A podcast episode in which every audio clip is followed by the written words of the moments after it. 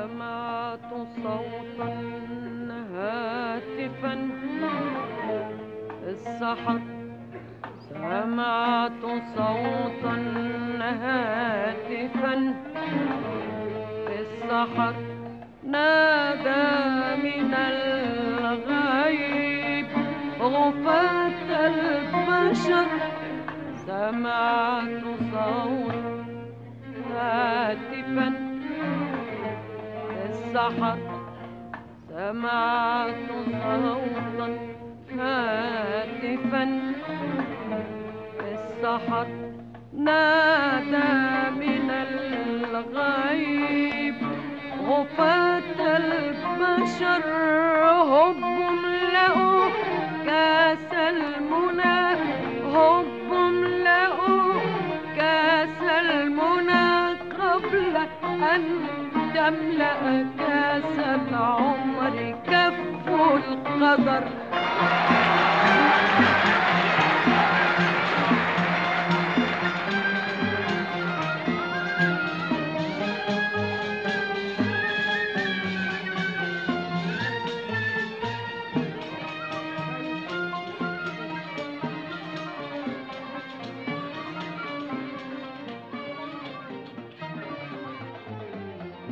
Ce devait être une émission radio consacrée à la mondialisation, vue depuis le monde arabe.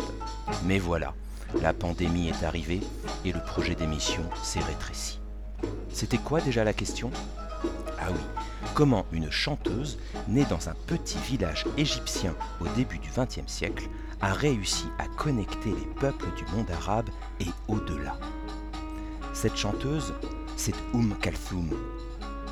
Dans le cadre de leur travail, les élèves de 4D ont participé à un projet chorégraphique avec Pôle Sud, un centre de développement chorégraphique national basé à la Méno, à Strasbourg, grâce au soutien du JPAC MISA. Ils ont assisté au spectacle Oum, création du chorégraphe Fouad Boussouf, qui a voulu s'inspirer de la diva égyptienne. Après ce spectacle, les élèves ont participé à un atelier chorégraphique avec une danseuse de la compagnie Masala, Filipa Correia-Lescuyer. Christine, Lorena, Diara et Asma vous livrent ici l'entretien qu'elles ont réalisé avec Filipa le jeudi 5 mars 2020. Pourriez-vous vous présenter ? Bonjour, je m'appelle Filipa Correia-Lescuyer. Je suis née aux Pays-Bas, pas de française de nationalité, je suis portugaise, je suis danseuse professionnelle et prof de danse contemporaine plutôt. Quel est votre parcours ? Alors j'ai commencé la danse de toute petite aux Pays-Bas. J'ai commencé par la danse des pop, après j'ai fait des comédies musicales, donc danse, théâtre et chante. Et après je suis venue en France il y a à peu près 8 ans où j'ai démarré le contemporain et où j'ai fait plutôt que jazz, classique et contemporain. Après j'ai voyagé dans plusieurs pays pour faire des formations différentes de danse. Je suis revenue en France pour faire mon DE et là maintenant je danse dans diverses compagnies de danse contemporain et pop. Ouais. Combien de temps la préparation du spectacle a-t-elle duré ? Le spectacle de Oum, on est d'accord ? Alors, Oum, ça a démarré bien avant moi, il y a plus qu'un an, un an et demi je pense. Parce qu'à la base, il n'y avait que des mecs. Et c'était les garçons qui dansaient dans le spectacle Nas. Il y a 3 garçons qui sont dans Oum qui font Nas, c'est la précédente. Et en fait, il a commencé avec eux et après, au bout d'un moment, il se rendait compte qu'il voulait vraiment des femmes. Du coup, il a fait une audition des femmes et moi, je suis arrivée en avril. Et en fait, ça fait qu'on a des résidences un peu éparpillées partout, donc une semaine par mois, par exemple. Et après, c'était très intense à partir de décembre, on va dire. Et là, le dernier mois, janvier, février, on quasiment toutes les semaines. Combien de temps prenez-vous pour apprendre une chorégraphie ? C'est une bonne question. En fait, avec chaque chorégraphe, c'est différent. Ça dépend si la chorégraphie elle est déjà existante. En fait, si la chorégraphe il donne les matières, il te dit 5, 6, 7, 8, on fait ça. Ou est-ce que c'est les danseurs qui créent avec des consignes de chorégraphe. Donc franchement, ça peut, il n'y a pas de durée, je peux pas dire. Comment s'est passé le travail autour de Oum ? Alors, c'était un travail très riche en émotions pour moi, parce qu'on traverse beaucoup d'émotions différentes.